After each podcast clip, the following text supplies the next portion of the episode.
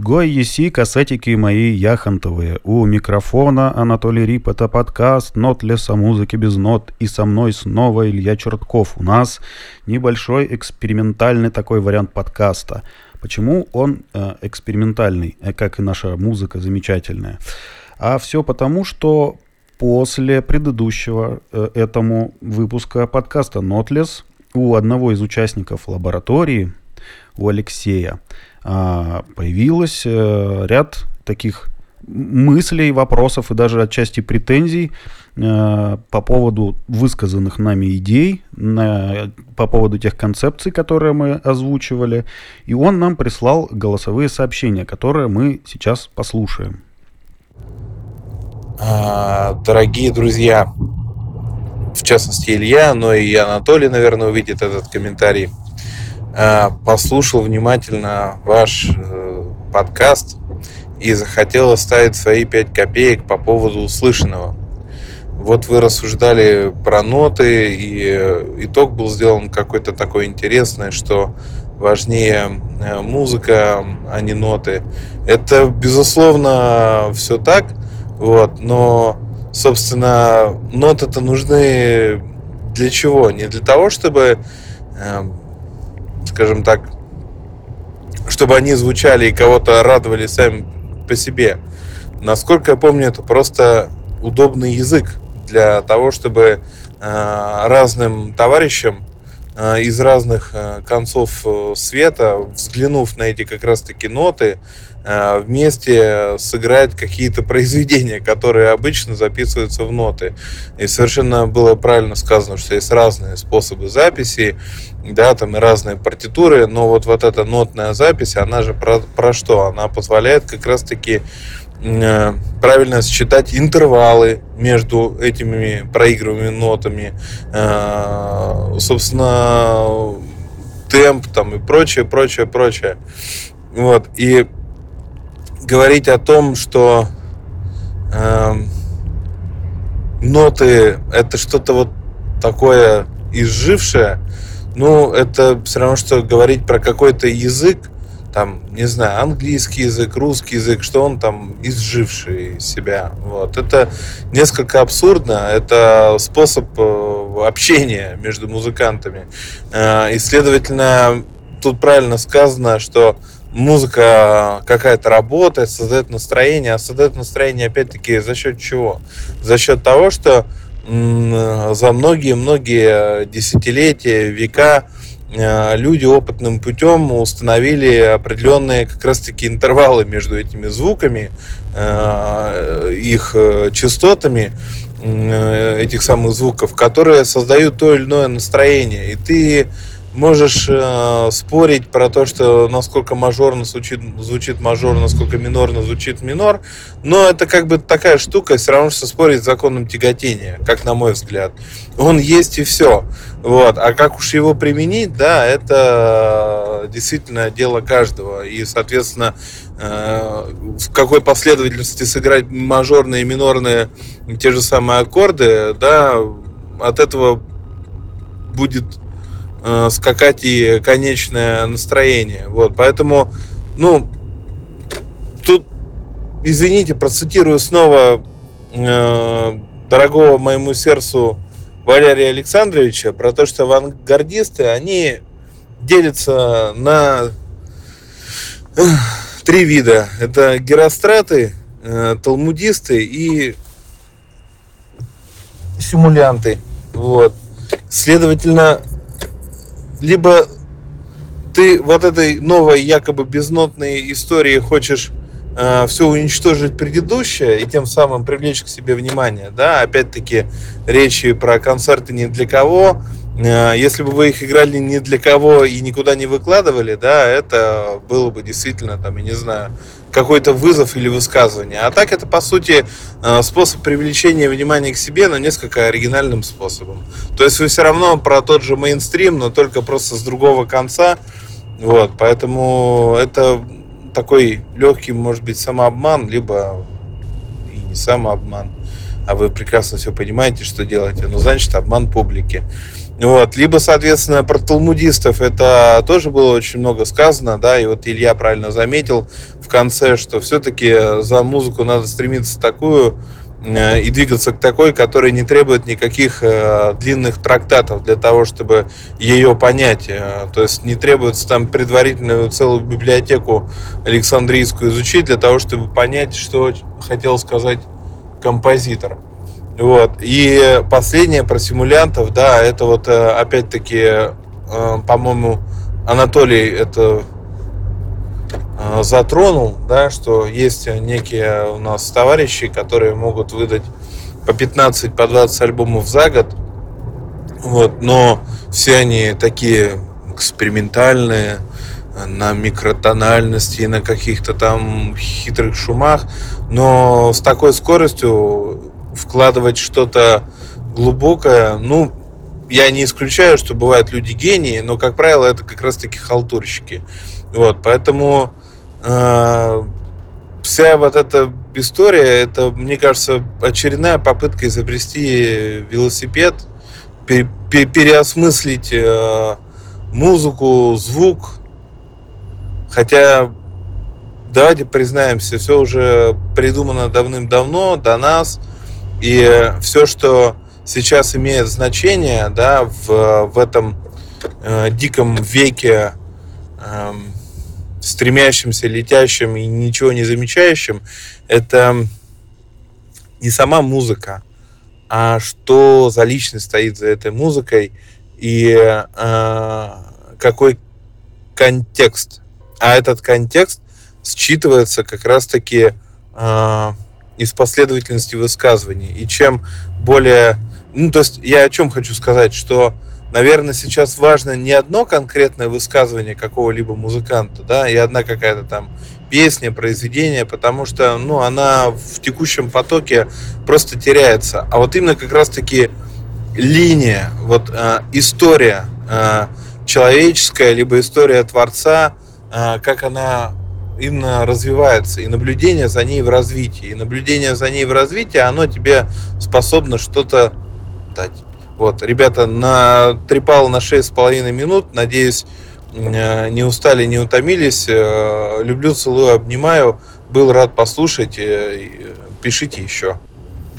Слушай, ну вот как раз таки и тема для подкаста, потому что то, как я это все слышал, э, про это не считал нисколько, да, именно про способ э, записи, про то, что есть э, некоторые нюансы, которые с помощью классического сольфеджио никак не передать. Ну, для этого есть как раз таки существуют современные DAF, и даже сейчас, насколько знаю, идет Э, работа над э, созданием универсального формата, и какие-то DAF уже поддерживают этот универсальный формат э, для передачи сведений про ноты, про velocity, там, про прочие всякие более точные конкретные параметры.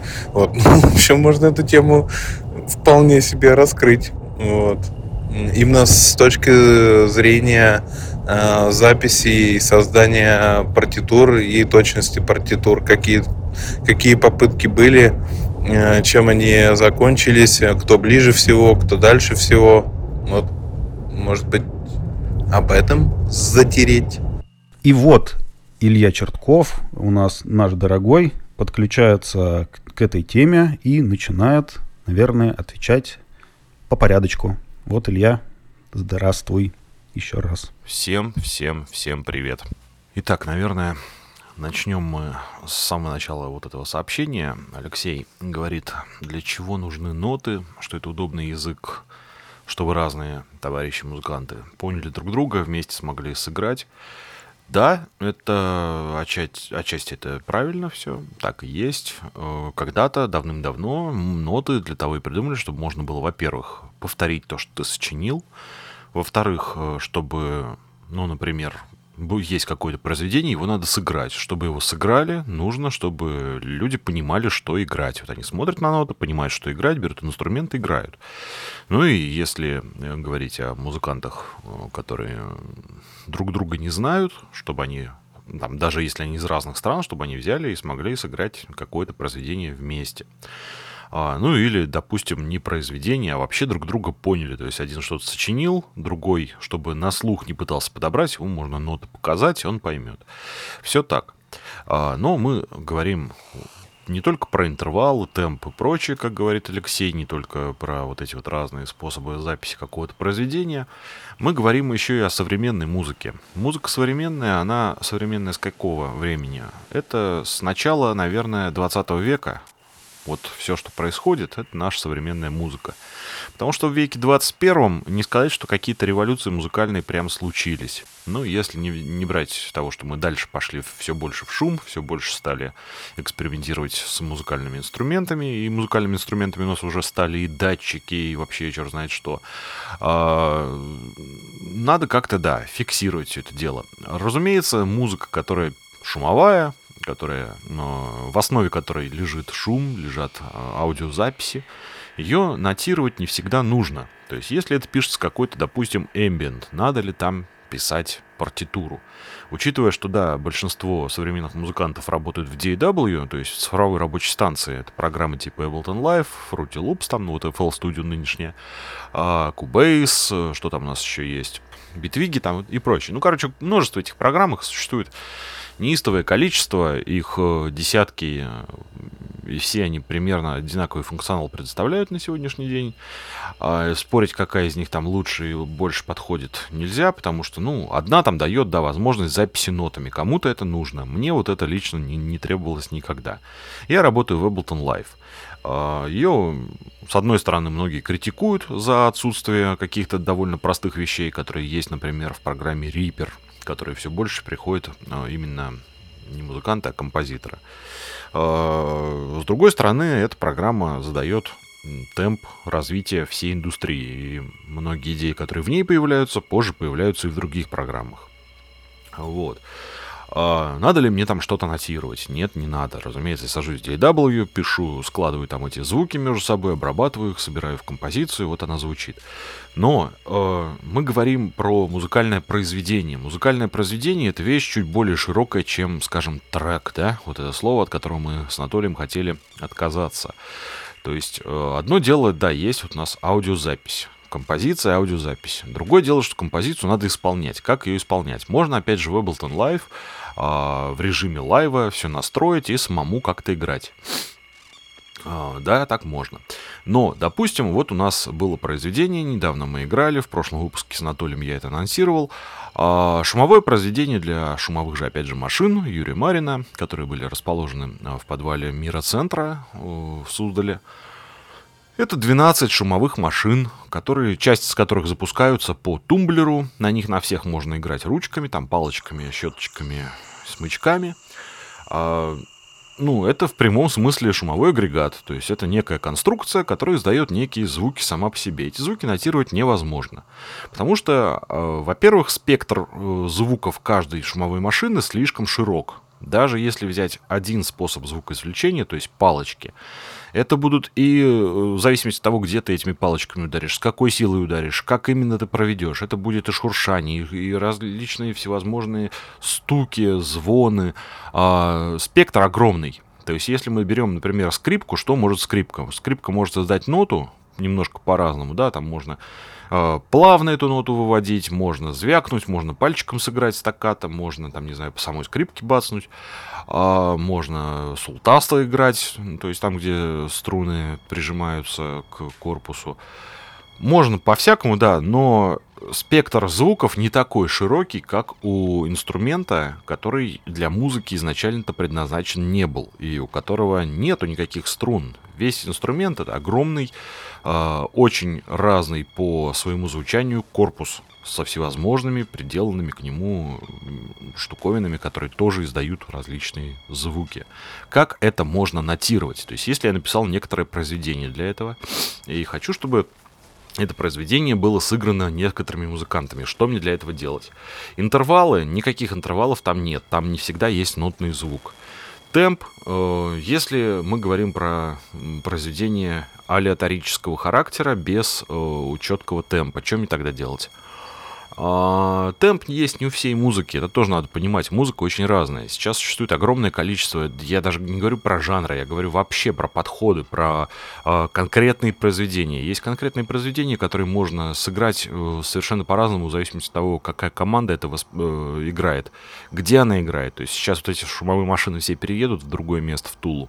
А, там будет абсолютно другой зал, они будут расположены в других местах, звучать они будут немножко по-другому. Подключат их иначе, и одна из машин а, будет выглядеть немножко иначе, ее переделают.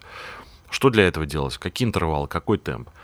То есть э, надо учитывать, что не вся музыка пишется в темпе, не вся музыка пишется в интервалах. Есть э, множество возможностей записать абсолютно по-другому, дать больше свободы музыканту и больше свобод э, самому инструменту раскрыться. Поэтому, говоря про разные способы записи, иногда приходится выдумывать, а универсального языка все-таки не изобрели.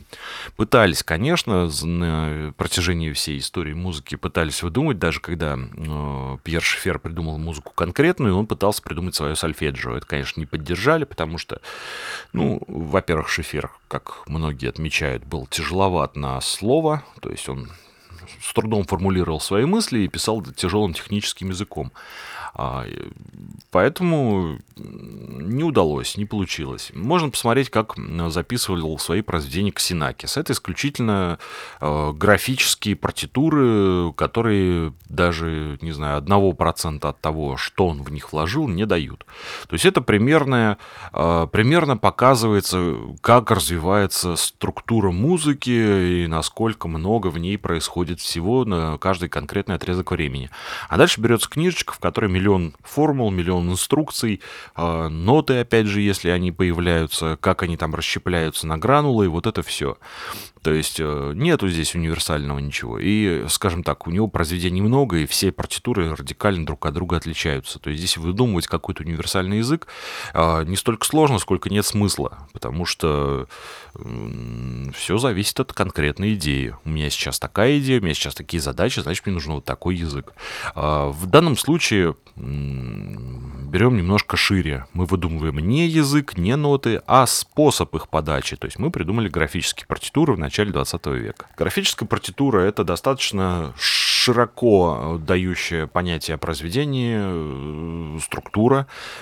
И эта структура меняется от произведения к произведению. Сегодня это табличка, завтра это какие-то закорючки, послезавтра это вообще какие-то геометрические фигуры. Потом это вроде бы обычные ноты, но значит они абсолютно другое. А в какой-нибудь другой момент это вообще стихотворение и так далее. Здесь э, можно, конечно, провести какое-то исследование, посмотреть, сколько их было выдумано, какие есть направления мысли, э, но это скорее работа не для а, улучшения жизни музыкантов, а просто этнографически историческая. Э, в этом нету особой цели, как мне кажется. Продолжаем. А, говорить о том, что ноты это что-то изжившее, все равно, что говорить про английский язык, что он изживший себя, это абсурдно, это способ общения между музыкантами. А я не говорю, что ноты это что-то изжившее. И более того, сегодня много раз анализируя э, сообщение Алексея, будет много раз звучать вот эта вот э, идея.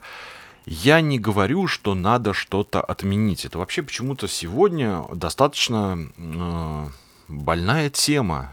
И очень странно, что приходится постоянно ну, не оправдываться, объяснять, пояснять, что, о чем идет речь.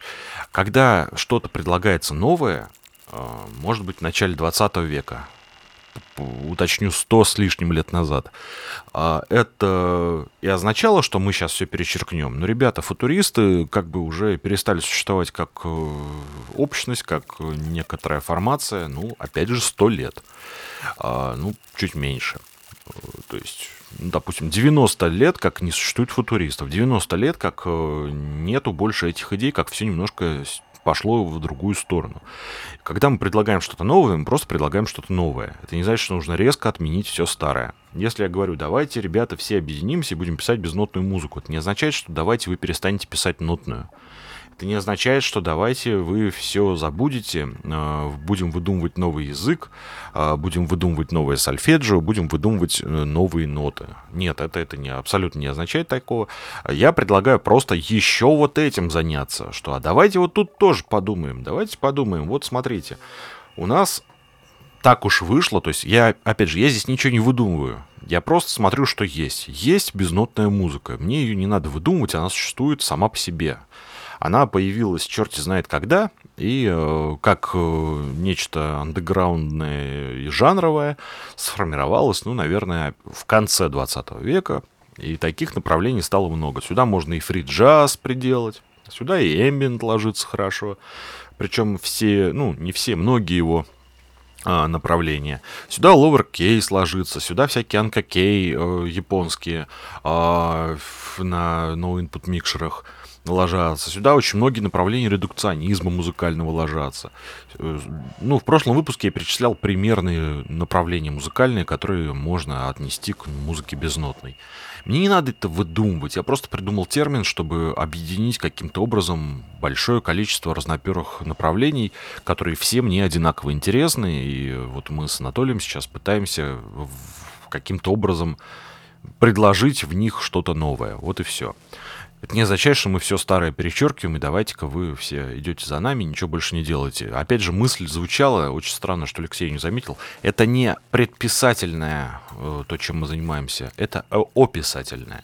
Мы описываем то, что и так уже существует, просто это немножко систематизируем, причесываем и даем более простым языком. А, Алексей вот говорит, э, музыка создает настроение за счет чего? За счет того, что многие десятилетия, века люди опытным путем установили интервалы между звуками, их частотами, которые создают настроение. Можно спорить, насколько мажорно звучит мажор, минор минор, но как, э, это как спорить с законом тяготения. Все верно. Э, ну вот, допустим, у нас музыка построена на полевых записях исключительно, если мы возьмем там Джона Горжинича. А музыка, которая исключительно на десятилетиями коллекционировавшихся полевых записях. Там нет нот, их там в принципе нет. Но если там птичка какая-то запоет, можно, конечно, это сочетать за ноту. А в большинстве случаев, что там в музыке происходит? Ну, допустим, что-то где-то может гудеть, какой-нибудь трансформатор, да? А может проехать тихо-тихо поезд. А, музыка может быть склеена из каких-то гидрофоновых э, шумов подводных, может быть склеена из каких-то шумов ветра, из э, щелчков э, ветки и так далее. И достаточно густая музыка, это не безыдейная, в ней есть нарратив, в ней есть нагнетение какое-то, то есть это композиция, да, в ней что-то происходит и какая-то история рассказывается, но там нет. Там нечего нотировать, там нет смысла это записывать в графической даже партитуре, потому что это нет смысла играть. Это очень близко к мюзик конкрет. Это музыка, которая должна звучать так, как вот она сейчас звучит в записи. А, мажоров, миноров там никаких нету. Никаких законов тяготения, которые надо оспаривать, там тоже нет. Ну, допустим, я музыкант, который решил собрать команду других музыкантов, вот перформеров из моего города. И мы задумали некоторое э, не музыкальное произведение даже, некоторые выступления, что ли. То есть мы хотим повыступать. Повыступать мы хотим с чем-то. Мы можем, конечно, взять вот опять же эти полевые записи в режиме реального времени их как-то наслаивать друг на друга, и получится у нас, у нас каша-малаша.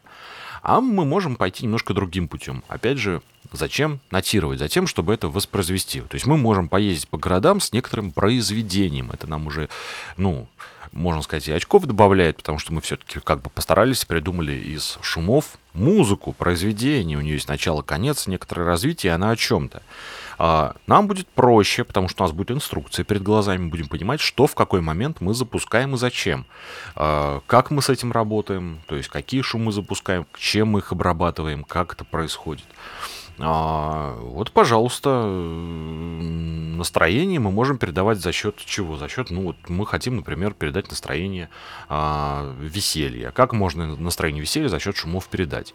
Можно, конечно, там высчитывать какими-то специальными приборами, что там в частотном диапазоне каждой аудиозаписи происходит. Ну а можно пойти от простейших ассоциаций. То есть, так, грубо говоря, шум моря, он обычно связан, если это море не бушует, то с каким-то умиротворением. Если ветер завывает, обычно это как-то говорит про какую-то тоску, про холод. Если мы хотим что-то веселое, ну, наверное, нам нужно записать э, людей на фоне более-менее веселых. А, возможно, что-то ритмическое добавить, э, достаточно благородное, какие-то колокола, например, э, которые могут, конечно, играть определенную композицию в каких-то там нотах, да, конкретных, а могут и не играть. а, ну и так далее. Мы можем пойти именно от ассоциаций. То есть мы не ставим ноты во главу угла. Нам не важно, какие они будут. Нам теперь важно, что у нас в ассоциациях происходит. Что у нас вот этот звук ассоциируется вот с этим. Вот этот звук ассоциируется вот с этим. И имея такие ассоциации, мы вряд ли можем э, орудовать старым языком музыки. Потому что как мы это будем нотировать? И надо ли это нотировать? Может быть, это и вообще не надо нотировать. Может быть, достаточно простейшей инструкции, таблички, где сказано, что в какой момент. Может быть так. То есть, опять же, здесь все будет зависеть от э, каждого конкретного музыкального произведения. И, опять же, надобность вообще что-либо нотировать будет очень сильно зависеть от задач музыканта, композитора и его товарищей и произведения, которые они играют. А, поэтому говорить, что мы отрицаем ноты, нет, мы их не отрицаем. Мы не говорим, что надо забыть ноты. Мы не говорим, что надо бороться с законами тяготения и бороться с тем, что придумали до нас. Более того, каждый из нас пишет, кроме вот этой музыки, еще и много другой разной музыки, которая основывается вполне себе на нотах. У меня есть проект «Мало», в котором я пишу музыку, очень даже нотную, я бы даже сказал практически попсовую.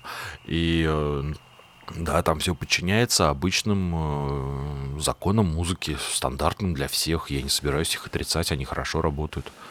А, поэтому Алексею я советую чуть внимательнее слушать то, что мы говорим, во-первых. Во-вторых, все-таки менее радикально и менее консервативно мыслить не нужно пытаться искать во всех врагов, и не нужно пытаться постоянно думать, что если что-то новое предлагается, то старое надо отринуть.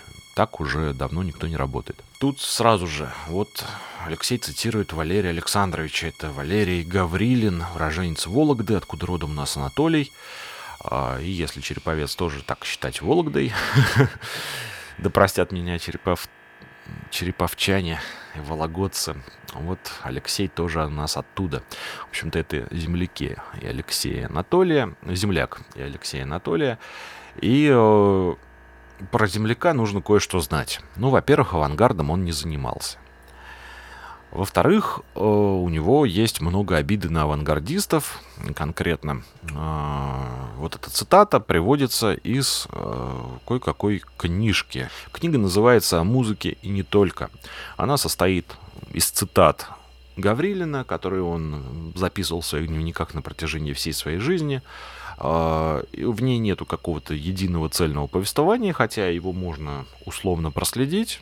Ну так, то есть общие какие-то мысли, они витают от цитаты к цитате. Я, к сожалению, до, до, от корки до корки книжку не листал, не читал. Я ее именно что пробежался по ней, все примерно понял, что мне надо.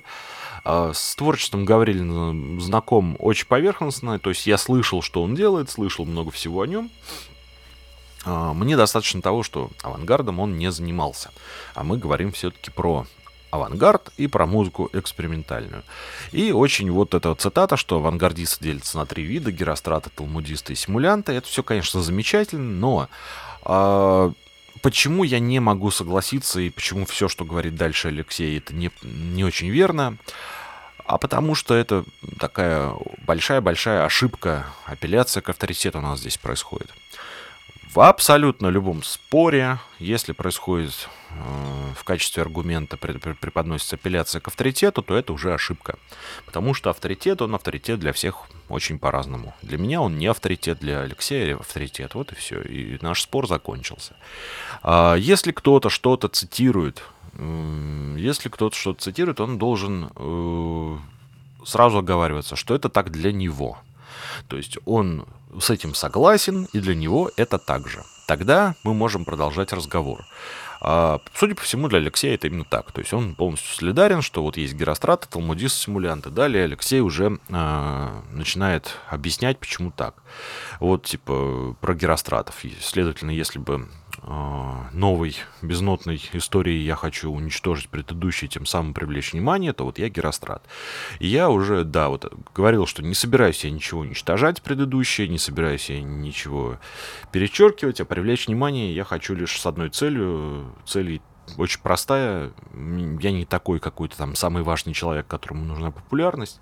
Я человек, который хочет людей наконец-то объединить, потому что мы сейчас живем очень разрозненное время, все сидят по домам, все предпочитают работать сольно, все очень важные одиночки, и из-за этого не происходит обмена опытом, не происходит обмена знаниями, идеями, а, и мы все просто слушаем очень много разной-разной музыки, и такие, о, мне это нравится, я буду так работать, и вот я так работаю, я очень важный езжу, езжу, а никаких идей у меня нет, никаких целей нет, никакого движения нет. И, ну, грубо говоря, таким образом наша музыка сильно-сильно консервируется в очередной раз и не развивается.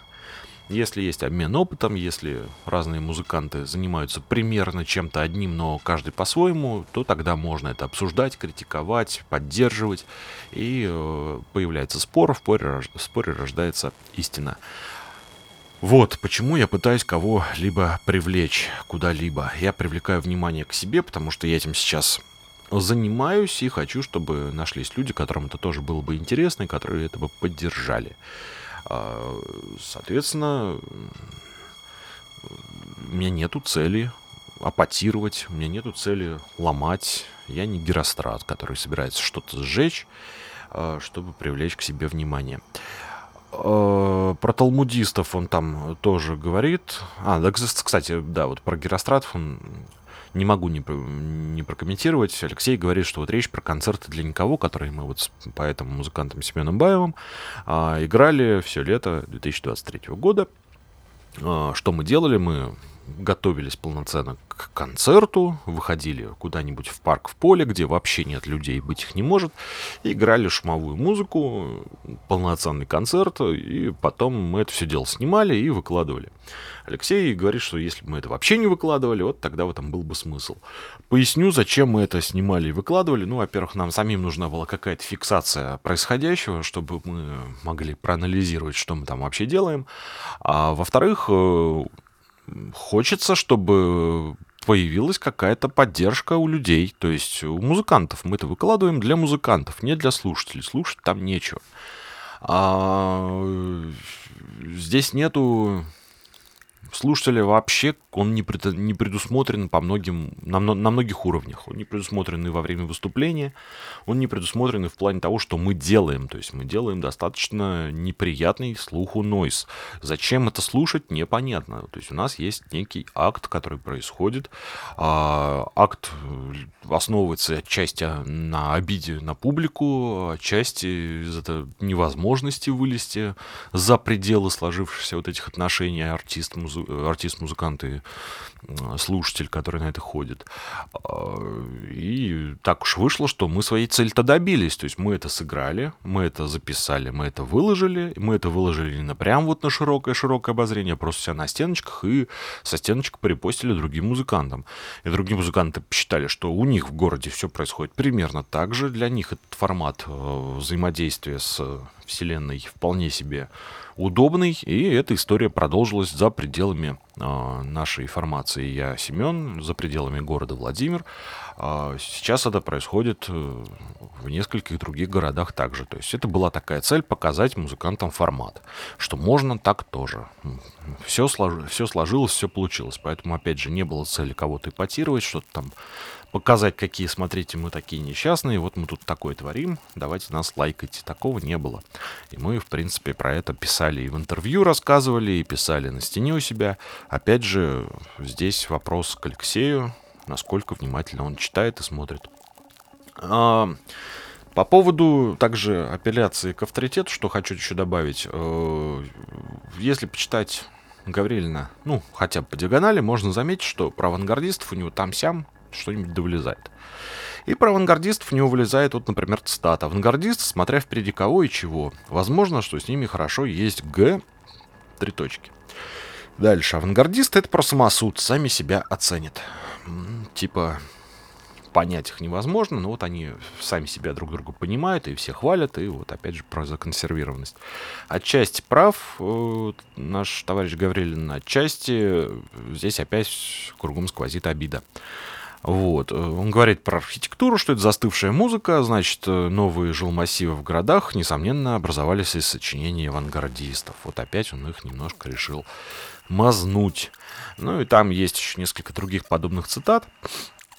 Но продолжает стату про Герострата Талмудиста Симулянта. Вот он также говорит, ссылаясь на меня, что если сочиняет авангардист что-то, то, наверное, мы должны прийти к тому, чтобы не было длинных книжек пояснений к произведению, чтобы его понять, чтобы не надо было, как он говорит, Александрийскую библиотеку изучить, чтобы понять композитора. Да, согласен, э, да, такое встречается, и талмудисты, да, действительно есть. И далее он ссылается уже на Анатолия, говоря про симулянтов, когда мы с Анатолием э, поднимали вопрос, что вот есть музыканты, которые по 15-20 альбомов в год делают, и, скорее всего, это симулянты, просто потому что за такой короткий срок невозможно написать что-то действительно достойное, если ты только не какой-то супер-супер гений. А мы знаем, каков процент гениев по отношению к другим людям. Что, ну, наверное, высока вероятность, что Музыкант не очень постарался. Ох. Что я хочу сказать? А где остальные? Ну, то есть, вот возьмем мы, например, нашего товарища Кейджа. Вот он кто? Талмудист? Да, книжки он писал. Но в большинстве случаев эти книжки, они просто содержат какие-то небольшие пояснения к тому, что он делал, и ну, это, как, не знаю, как статейка в журнале небольшая. В основном там слов мало, все завязано на вот этом собственном баянии Кейджа, и очень мало говорит про какие-то там тонкости и инструкции к произведению. А, он не пытался к себе особо внимание привлечь. То есть, да, он всю половину своей биографии выдумал или допридумал, но он просто ловил кайф от жизни, и большинство его современников так и рассказывают. То есть, если почитать не его, а о нем, как говорят, то в большинстве случаев все пишут, что вот он просто э, ловил кайф от жизни, чудил как только мог, э, постоянно развлекался, веселился и головой прошибал стены, стараясь заниматься музыкой, потому что это было то, что он в себе открыл, что ему дико понравилось, и он решил этому жизнь посвятить. Симулянт ли он? Ну, я точно знаю, что подавляющее количество его современников от мира авангарда считали его симулянтом, потому что все, что он предлагал, было слишком странным, но если мы посмотрим на день сегодняшний, то, наверное, большинство того, что он придумал, можно вполне себе назвать э, идеями достойными, даже гениальными, и очень много прижилось. Вот у нас сейчас существует огромное количество исполнителей, играющих на препарированном пианино. А, препарируются не только пианино, уже давно-давно это стало нормой. Музыка шумовая вовсю цветет и пахнет. Э, вот у нас на основах Кейджа там Ambient родился на основе его идей.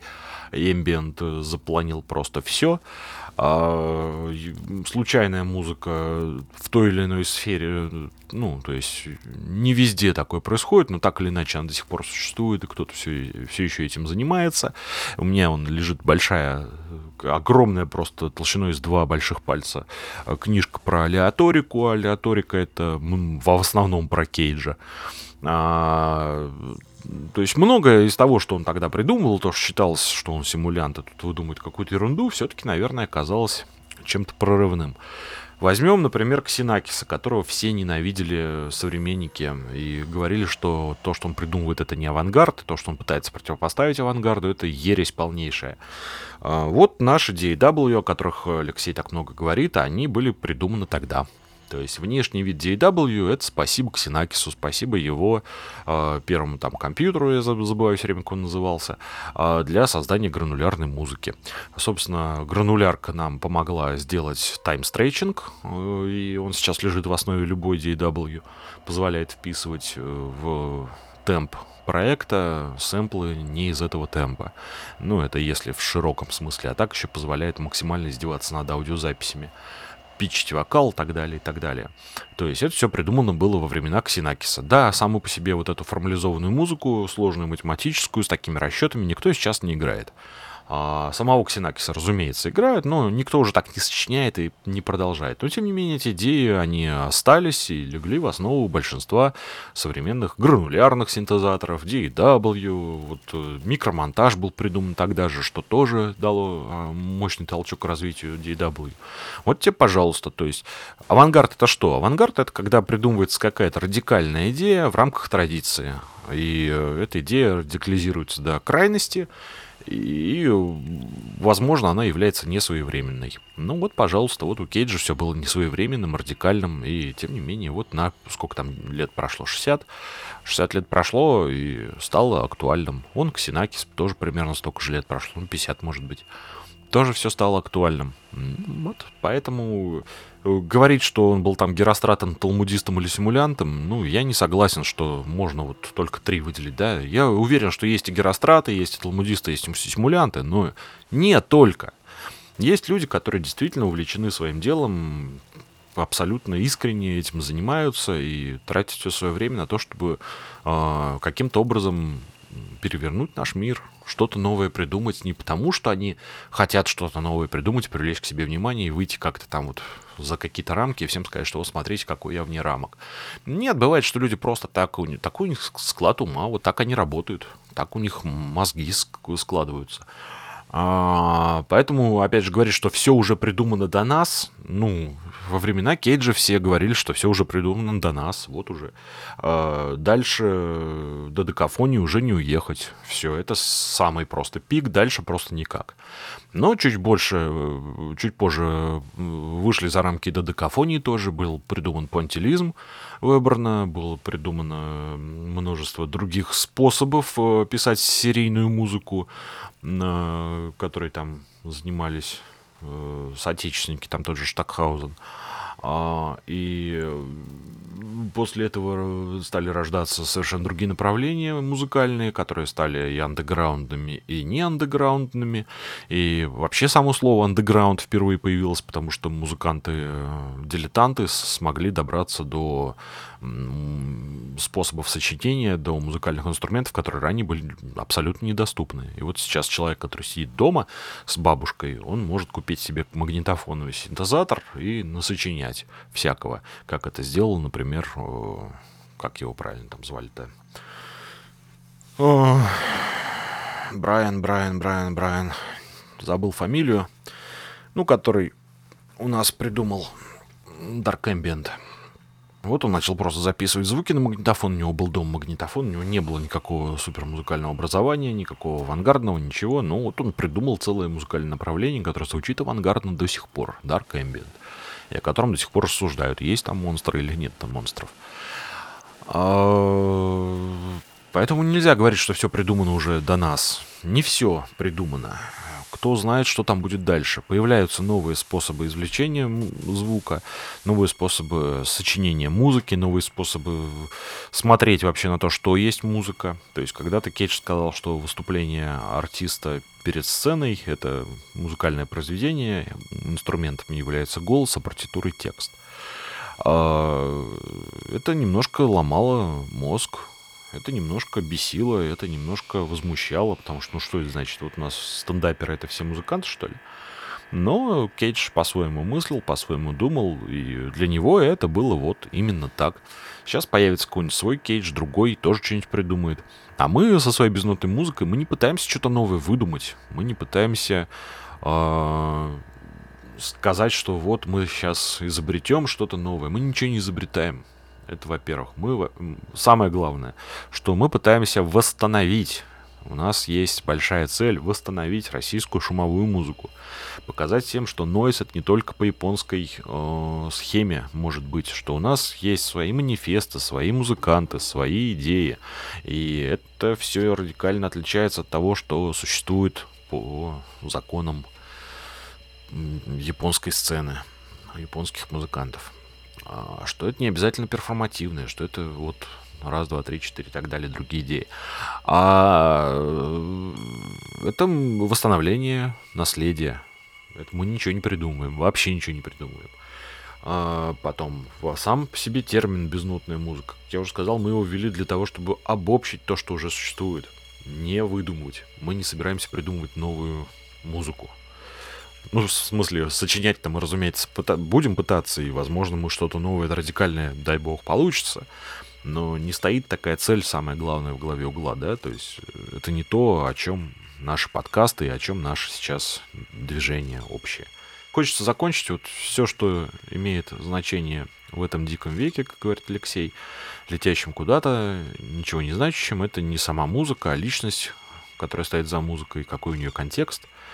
И считывается он из последовательности высказываний. Важно не одно высказывание, а именно линия, история человеческая или история Творца. А, Алексей, для тебя, может быть, это будет чем-то новым, но я тебе скажу, что существует такой подход к анализу текста, к анализу произведения, называется дискурсивный.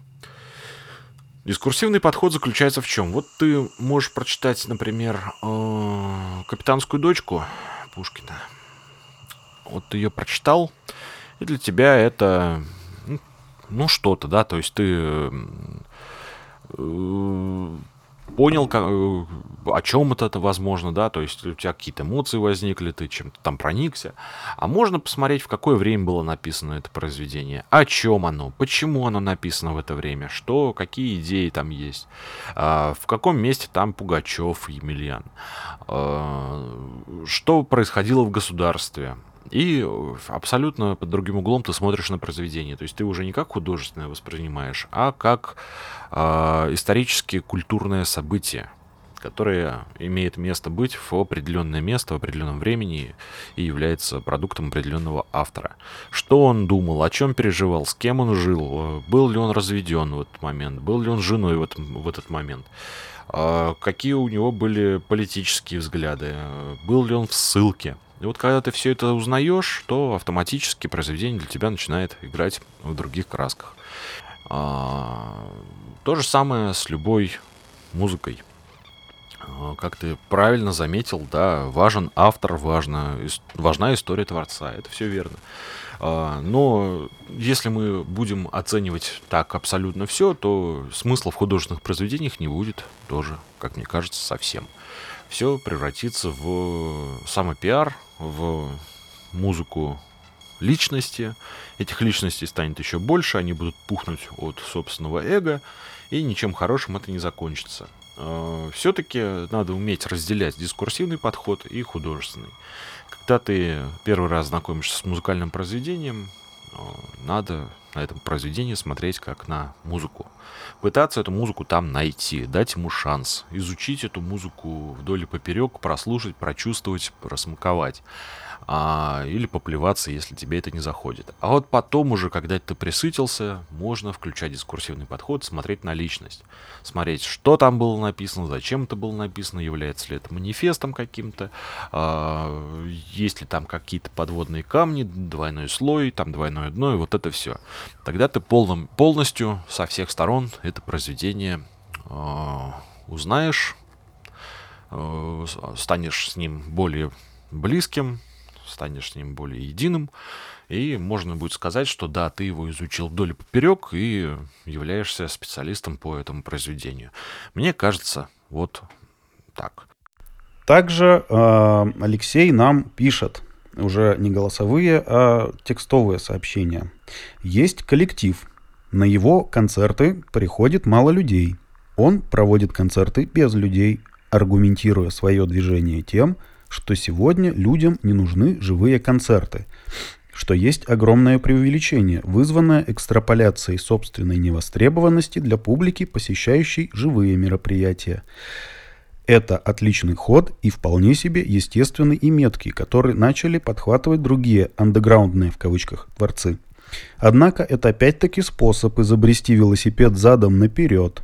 Концерт для никого в данном контексте нечто иное – а, а, не что иное, как демо своих возможностей для аудитории, которая не готова менять комфорт домашнего кресла на поход в клуб.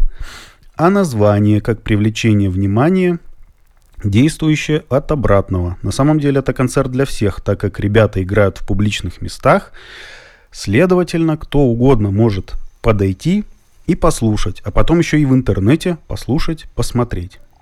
Ну что, я теперь тогда поговорю немножко на тему концертов для никого и как я их понял, как человек, который не придумал это все, а который уже увидел результат и понял э, изначальную задумку. О, мало людей ходит не на коллектив невостребованный, а мало людей ходит на такие выступления в принципе. Возможно, а, в таких крупных городах, как э, Ленинград, это все не так заметно. И вот та небольшая когорта востребованных музыкантов создает иллюзию прекрасного существования андеграунда без кавычек. К сожалению, э, в провинции это не так. К сожалению, в провинции этих групп или коллективов или артистов подобного жанра практически нет. И они не собирают не потому, что не востребованы э, живым э, залом. Они, как часть этой культуры, они в принципе не собирают ничего в офлайне практически. Опять же, это мой взгляд изнутри на то, как все устроено тут.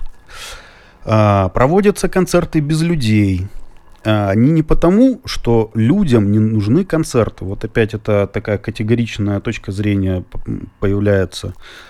А, все потому, что, следуя цитате Семена, важнее с точки зрения автора идеи не само событие, а наличие его фиксации в интернете. Это как раз э, тот самый язык, на котором автор разговаривает с текущим э, временем.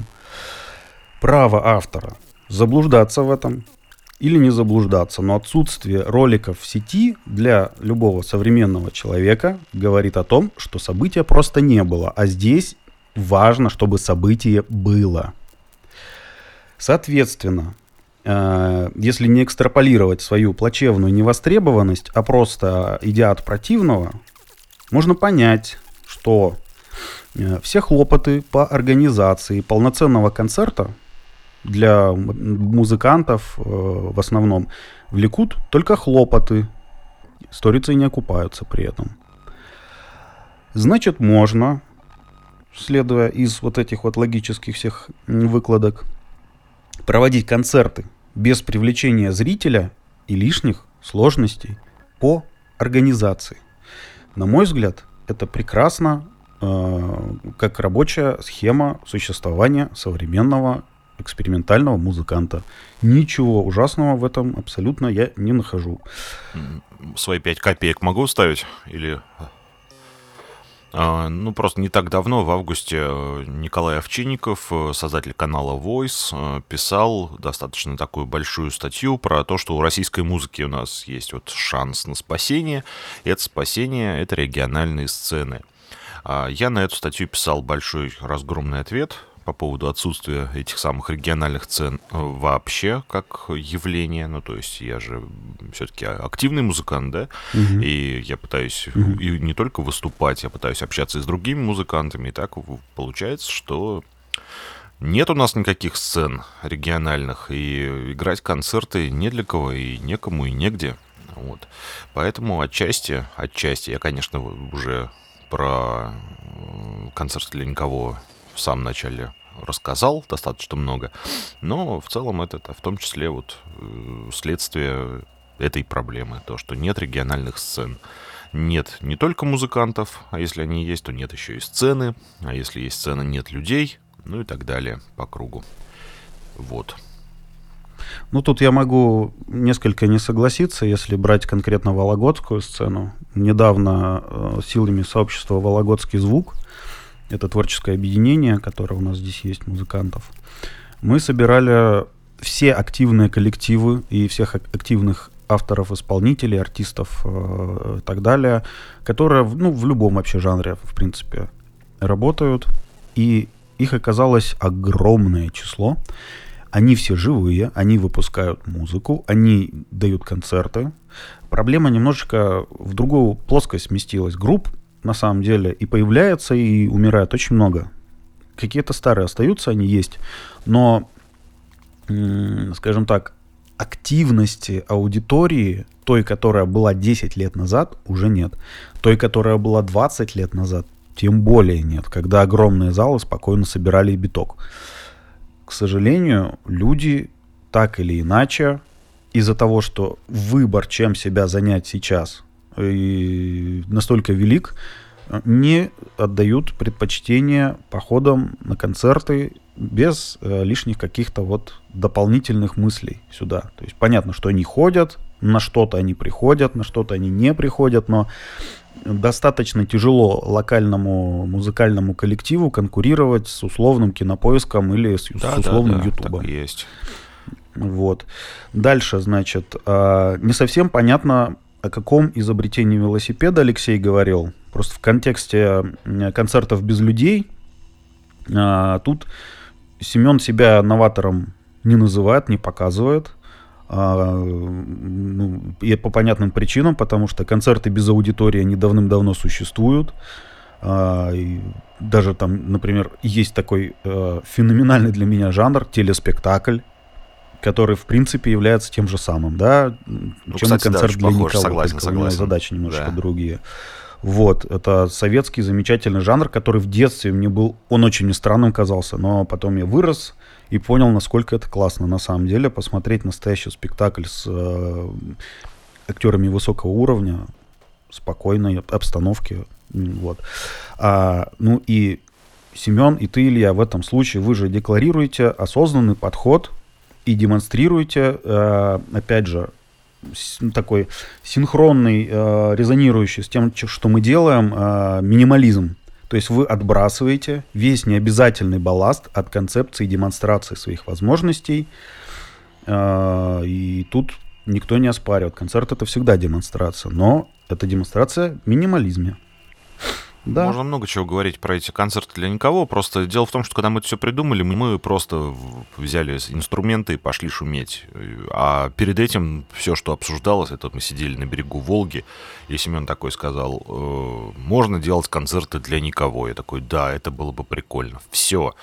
А, никакой эти, базы за этим не стояла, никаких каких-то супер глубоких идей тоже не было, мы просто пошли шуметь. И так вышло, что понравилось, да. Но я анализирую. Я просто анализирую для того, чтобы нет, я тоже, я тоже просто поясняю там на... для, и в том числе для Алексея, угу. потому что он за этим видит какие-то манифесты, какие-то там акты чего-то. А надо угу. понимать, что это просто два уставших музыканта, уставших от того, что в родном городе на них никто не ходит. Я подчеркиваю, в родном городе. Вот. Так уж вышло, что у нас в Владимире не принято на концерт ходить и не принято посещать коллективы э, товарищей по сцене. Вот. У нас обычно все одиночки, и все как-то маленькими группами. А, вот из-за этой проблемы мы решили играть концерты вот для никого, чтобы никого не было. И я хочу заметить, это осознанный выбор, во-первых. Да, да, да. Осознанный выбор. Он аргументирован, то есть, э, опять же, та цитата Семена, она исчерпывающая, аргументирует все действия дальнейшие. И что характерно, то есть э, вы как э, концертирующие для никого музыканты, следуйте этим же заложенным идеям и идете, э, собственно говоря, по этому пути до конца, до самого. То есть до выкладки э, самого да, непосредственно да. концерта.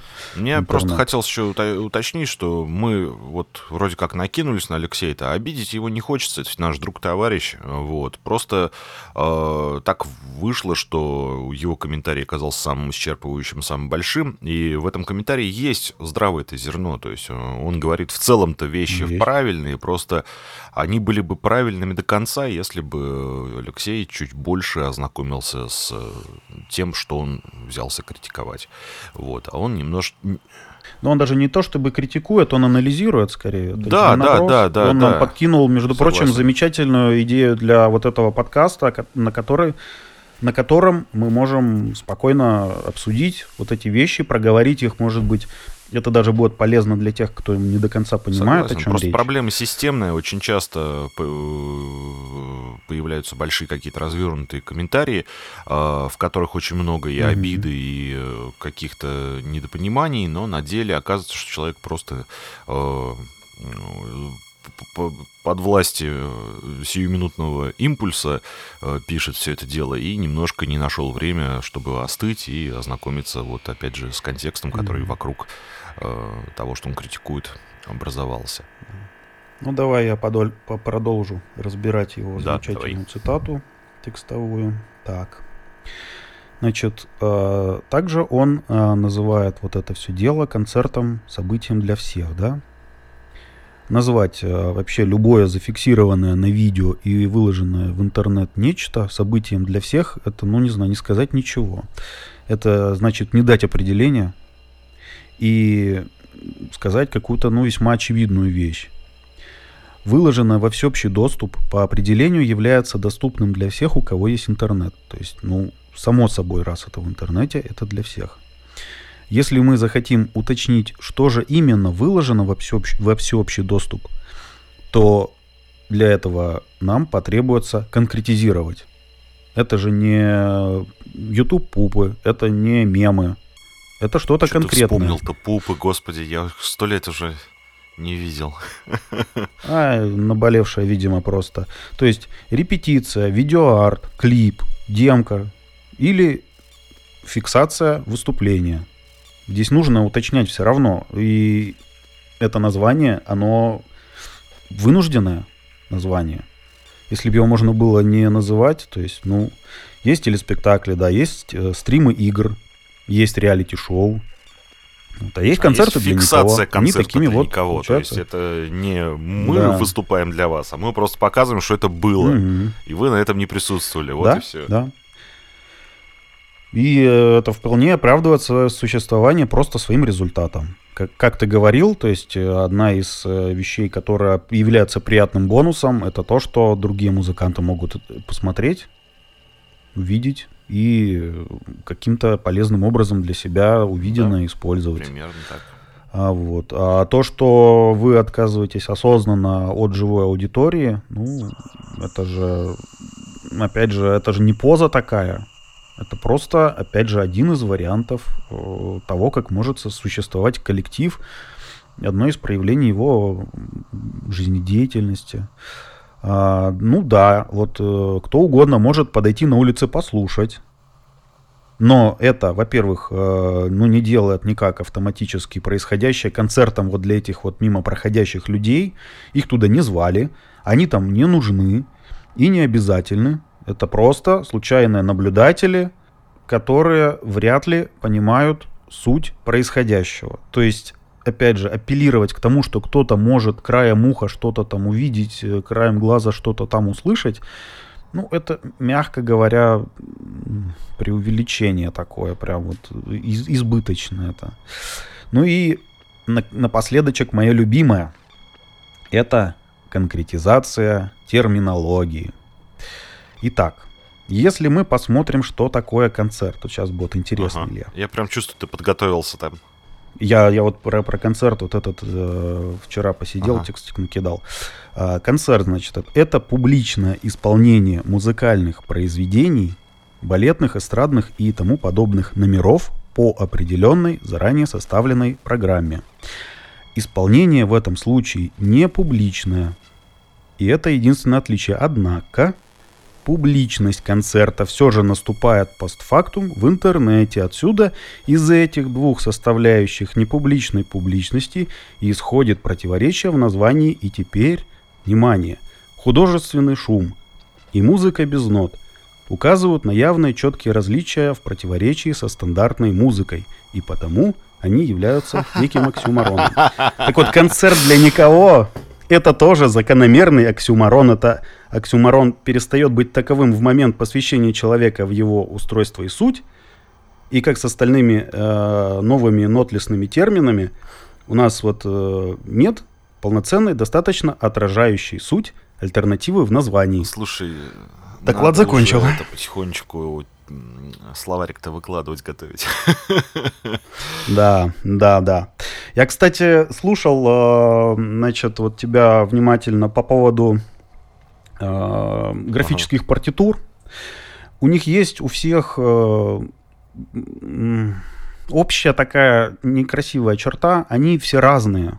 Они разные у одного да, и того же автора могут быть. Нету вполне себе и в них нет никакой понятной системы. А эта понятная система, она легко создается на ровном месте, просто на чистом листе бумаги, а, разбирая а, на базовые элементы все действия, которые шумовой музыкант может делать. Слушай, это проблем не графической партитуры, просто, как ты знаешь, да, есть художники, которые творят сложно и плохо, а есть те, которые угу. просто и хорошо. Вот угу. просто тут э, та, тот же путь. Надо дойти до вот этого просто и хорошо, просто ну, научиться. Ну вот как, как только я увижу графическую партитуру, которую можно по системе по какой-то понять, не заучивая э, каракули автора, который он сам выдумал, я тогда скажу, что это классная партитура. Пока все, что я видел, это требует запоминания, вникания и так далее.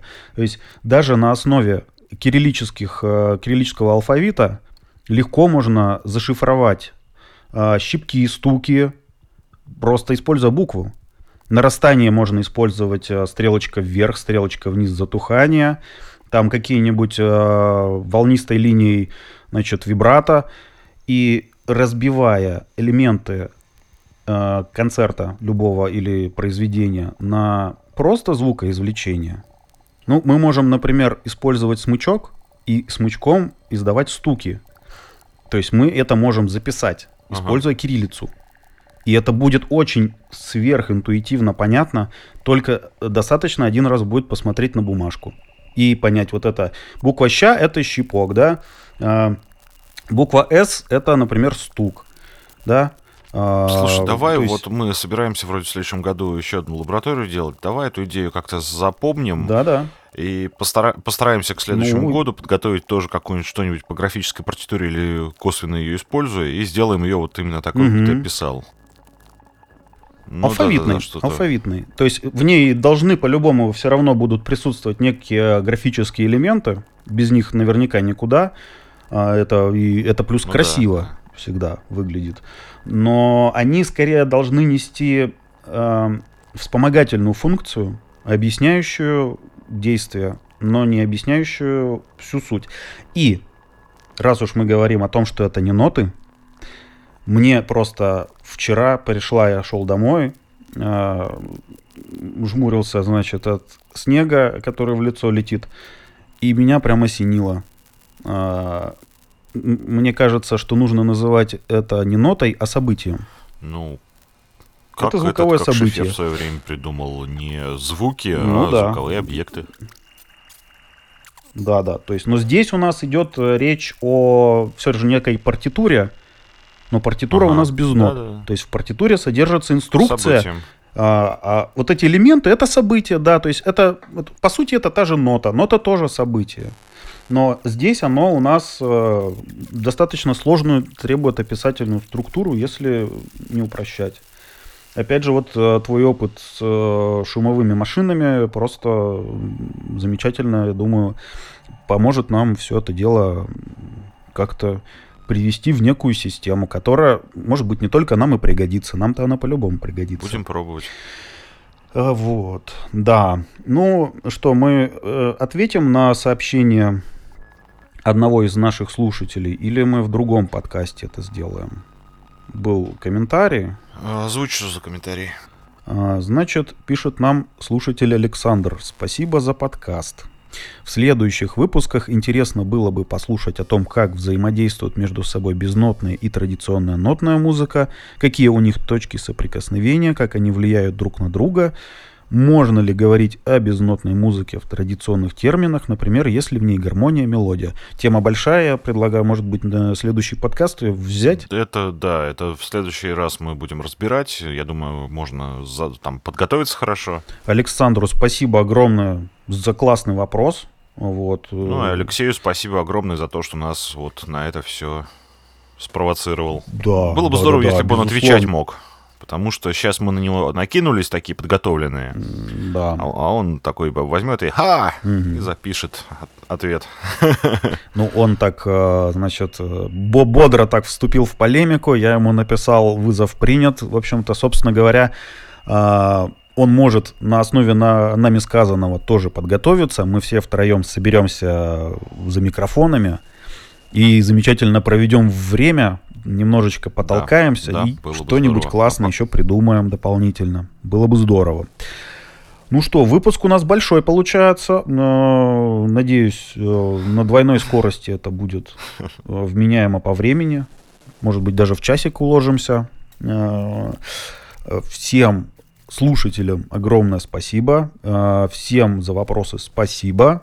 Илья, твоя большая тирада она прекрасна. Спасибо и тебе. Ну, тебе, Анатолий, тоже спасибо. А, встретимся в следующем выпуске подкаста Нотлес о музыке без нот. Про художественный шум, да. про события и про концерты для никого.